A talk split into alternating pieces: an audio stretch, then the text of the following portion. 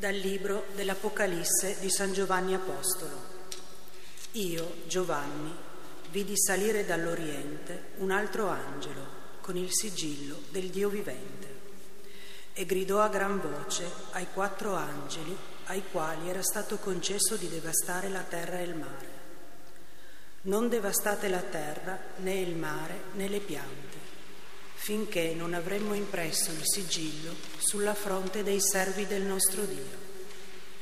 E udì il numero di coloro che furono segnati con il sigillo, 144.000 segnati, provenienti da ogni tribù dei figli di Israele. Dopo queste cose vidi, ecco, una moltitudine immensa che nessuno poteva contare, di ogni nazione, tribù, popolo e lingua. Tutti stavano in piedi davanti al trono e davanti all'agnello, avvolti in vesti candide e tenevano rami di palma nelle loro mani e gridavano a gran voce, la salvezza appartiene al nostro Dio, seduto sul trono e all'agnello. E tutti gli angeli stavano attorno al trono e agli anziani e ai quattro esseri viventi e si inchinarono con la faccia a terra davanti al trono e adorarono Dio dicendo, Amen, lode, gloria, sapienza, azione di grazie, onore, potenza e forza al nostro Dio nei secoli dei secoli. Amen. Uno degli anziani allora si rivolse a me e disse, questi che sono vestiti di bianco, chi sono? E da dove vengono? Gli risposi, Signore mio, tu lo sai. E lui, sono quelli che vengono dalla grande tribolazione, che hanno lavato le loro vesti rendendole candide nel sangue dell'agnello. Parola di Dio. Rendiamo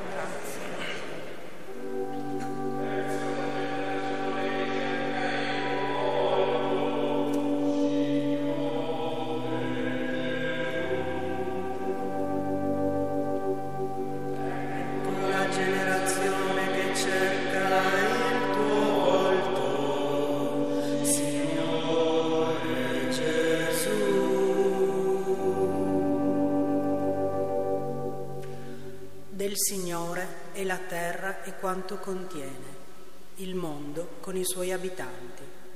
È lui che l'ha fondato sui mari e sui fiumi l'ha stabilito.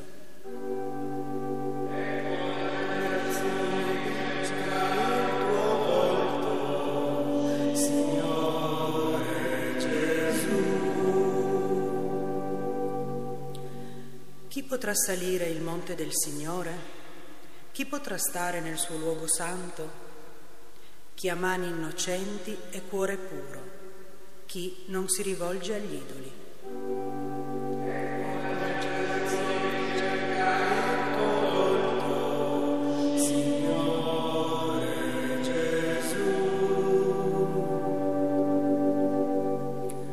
Egli otterrà benedizione dal Signore, giustizia da Dio, sua salvezza. Ecco la generazione che lo cerca che cerca il tuo volto, Dio di Giacobbe.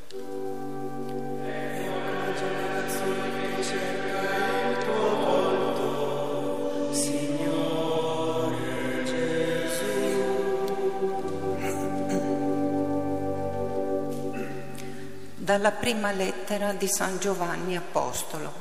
Carissimi, vedete quale grande amore ci ha dato il Padre per essere chiamati figli di Dio e lo siamo realmente. Per questo il mondo non ci conosce, perché non ha conosciuto Lui. Carissimi, noi fin d'ora siamo figli di Dio, ma ciò che saremo non è stato ancora rivelato. Sappiamo però che quando Egli si sarà manifestato, noi saremo simili a Lui, perché lo vedremo così come Egli è. Chiunque ha questa speranza in Lui purifica se stesso come Egli è puro. Parola di Dio.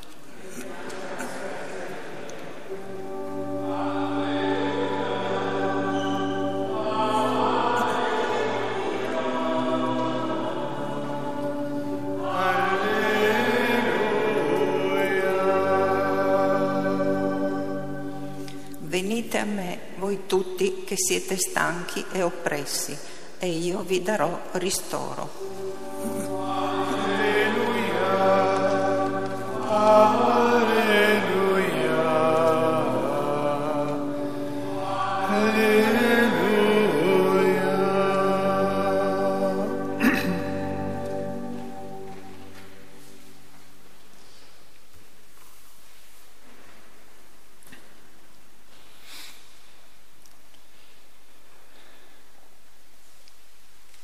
Il Signore sia con voi dal Vangelo secondo Matteo.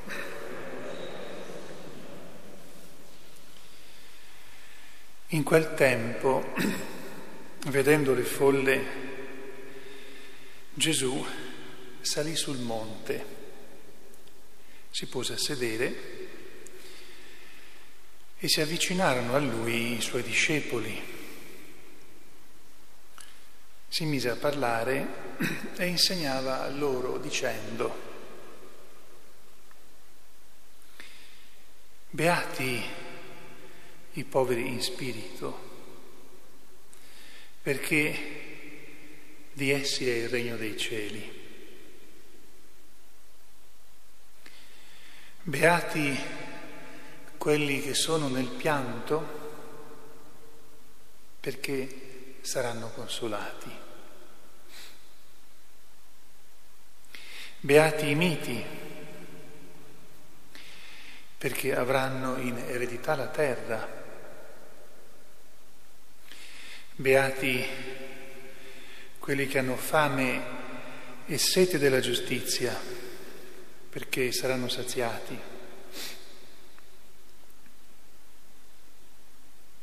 Beati i misericordiosi, perché troveranno misericordia.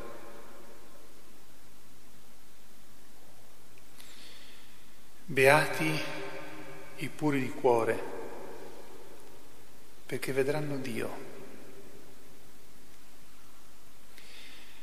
Beati gli operatori di pace, perché saranno chiamati figli di Dio.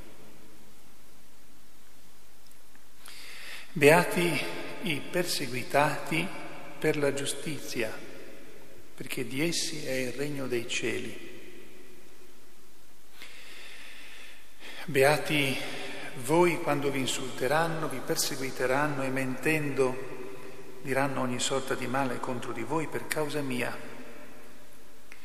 Rallegratevi ed esultate perché grande è la vostra ricompensa nei cieli. Parola del Signore.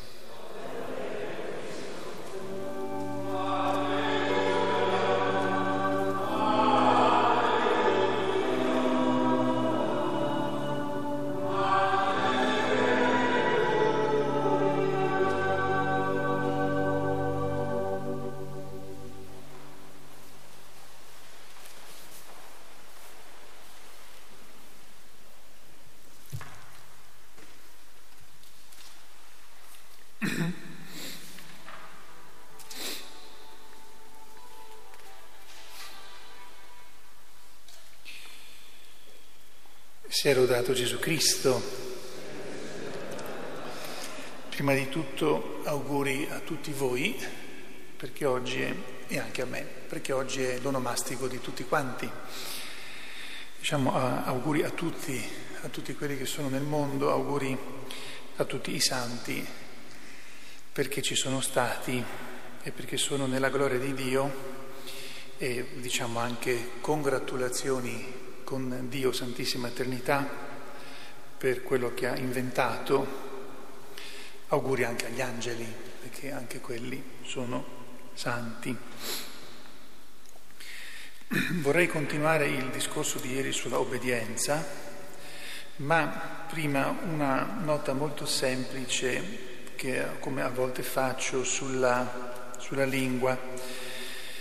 Mm, ci sono molte riflessioni molto belle che riguardano la giustizia oggi e facilmente ogni predicatore con il ehm, Vangelo di oggi parlerebbe della giustizia. In verità qui Gesù usa un linguaggio, anche verso chi sta parlando, che non intende la giustizia come la intendiamo noi oggi. Non che come la intendiamo noi oggi e come la, che noi la intendiamo più o meno come la intendevano i greci e i romani, non che Gesù eh, scatti via quello che, intenda, che, intendevano greci e romani e noi oggi, ma è un aspetto abbastanza differente. La giustizia è compiere tutto quello che Dio ti chiede, essere fedeli a quello che Dio ti chiede. E quindi beati quelli che sono perseguitati perché si impegnano a compiere quello che Dio chiede. Questo è il senso di questa frase.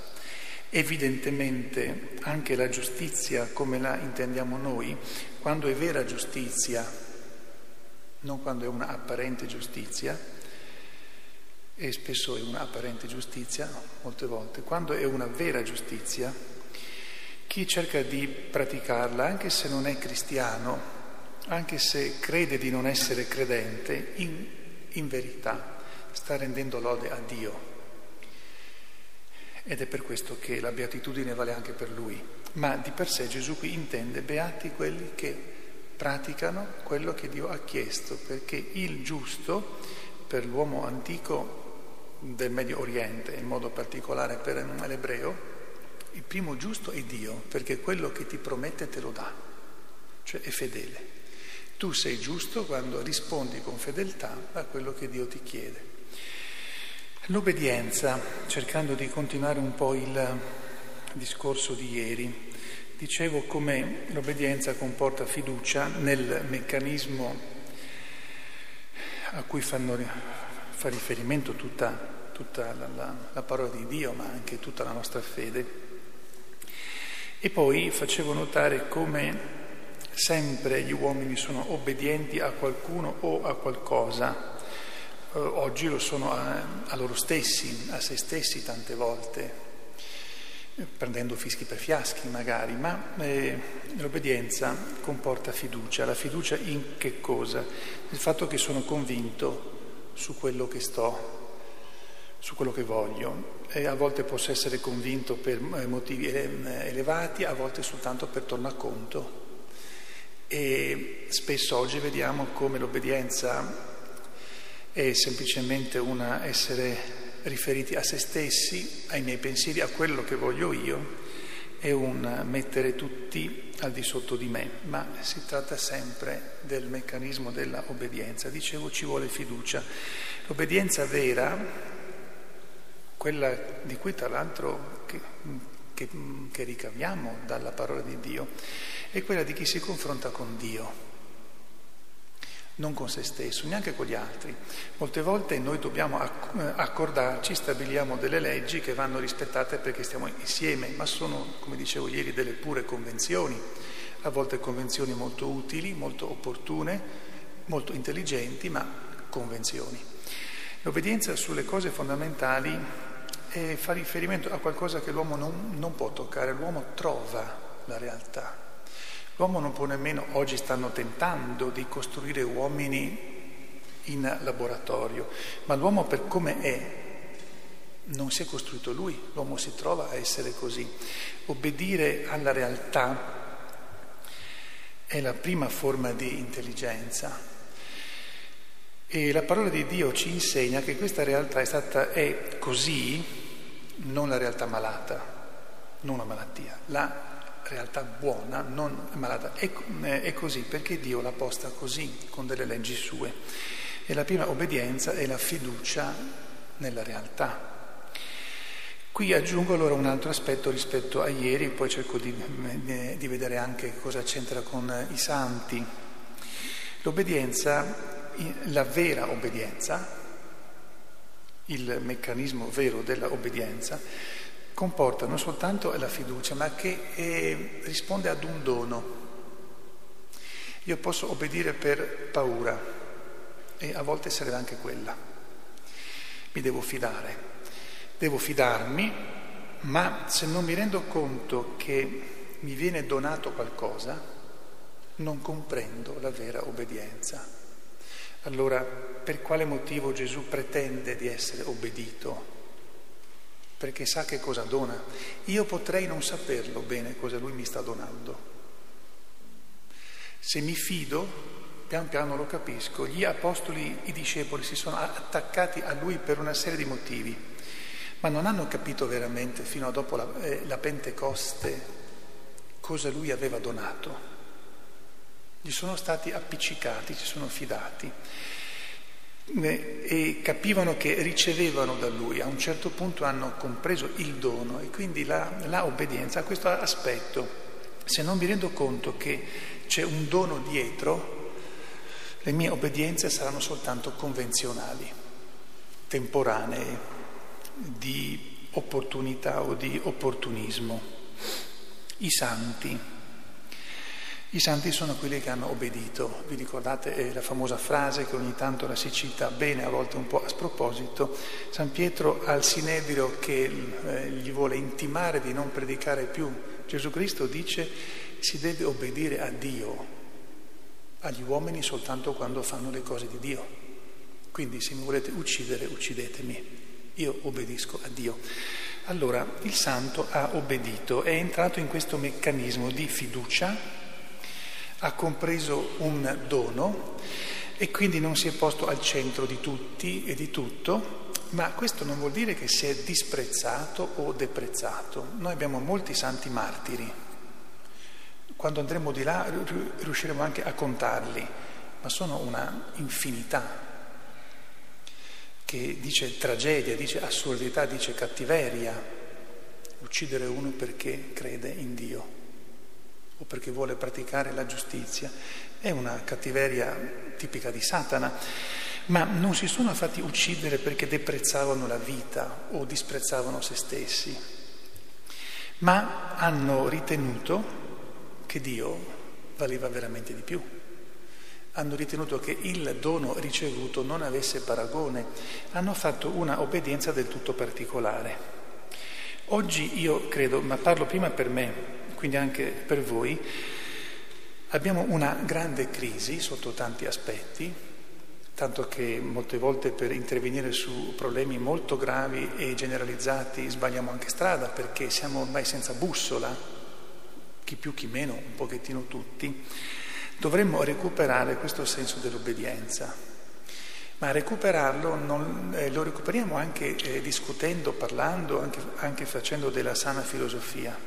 Ma se non ritorniamo ad una preghiera che indica che voglio imparare a ragionare confrontandomi con Dio, ragionare è l'intelligenza, non è la superstizione, non usciamo dalle difficoltà che stiamo vivendo. Allora, la festa, la solennità di tutti i santi, un numero sconfinato, e degli angeli che vogliamo mettere insieme con loro, ci ricorda che dobbiamo forse rivedere molto, o almeno un po', nella nostra vita spicciola, quotidiana, invece chi avesse gravi responsabilità pubbliche e dovrebbe farlo più in grande, renderci conto che dobbiamo rivedere parecchio del nostro modo di pensarci e di pensare. E che se c'è qualcuno da mettere al centro è soltanto Dio, il vero Dio però, non un Dio conosciuto così per poco, il vero Dio. Lì allora scopriremo l'obbedienza che è il rispetto della intelligenza, delle cose così come Dio le ha pensate e del dono che Dio prepara, perché Dio non ci ha dato un mondo meraviglioso semplicemente perché stiamo bene con questo mondo meraviglioso, ma per farci comprendere il dono che sta preparando.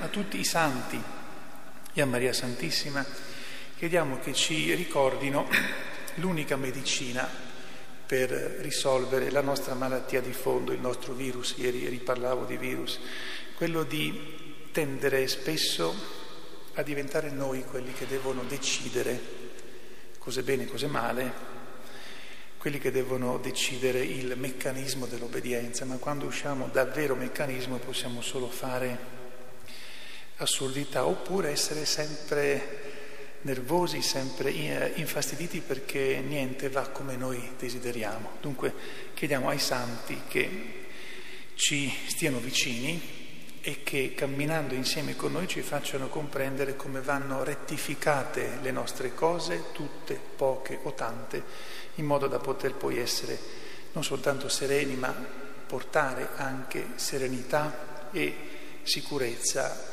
atto- eh, attorno a quelli che, che, che stanno vicino a noi. Sia lodato Gesù Cristo.